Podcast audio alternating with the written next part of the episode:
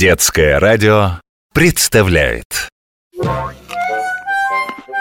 Буквоед.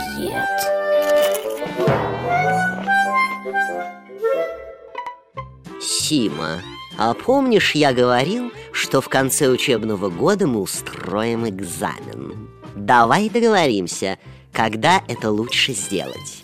Тебе нужно будет подготовиться. К чему подготовиться? Как к чему? Держать экзамен, конечно. Мяу. Остап, прости, пожалуйста, но держать экзамен это значит, что я должна его сдавать или принимать? Например, у тебя. Что за глупости? Сдавать, конечно. Сима, я учитель, ты ученик. Я тебя экзаменую, ты сдаешь экзамен. Разве не понятно? Теперь понятно. Просто ты такое слово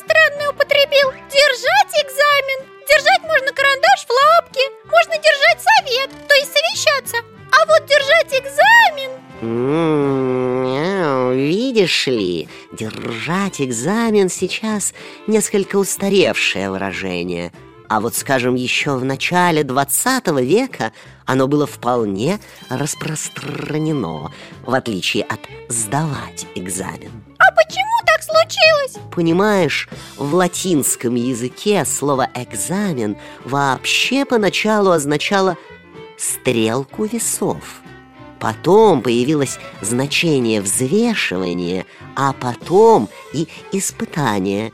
А с испытанием что делают? Выдерживают. Ну или не выдерживают.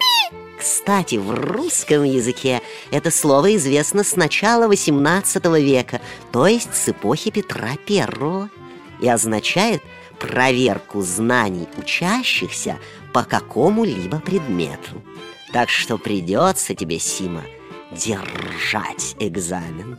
А если я его не сдержу? Сдержать можно слово, а экзамен можно выдержать. Не выдержу. Тогда я устрою тебе переэкзаменовку. Остап, понимаешь, я ведь никогда еще не сдавала экзамен, так что не знаю, как это делается. Давай так поступим. Ты подготовь задания, а потом я буду тебе их задавать, а ты их делать. Так ты мне на деле объяснишь, как сдаются экзамены. А потом я тоже сдам этот же экзамен. Сима, ты думала меня перехитрить? Не выйдет.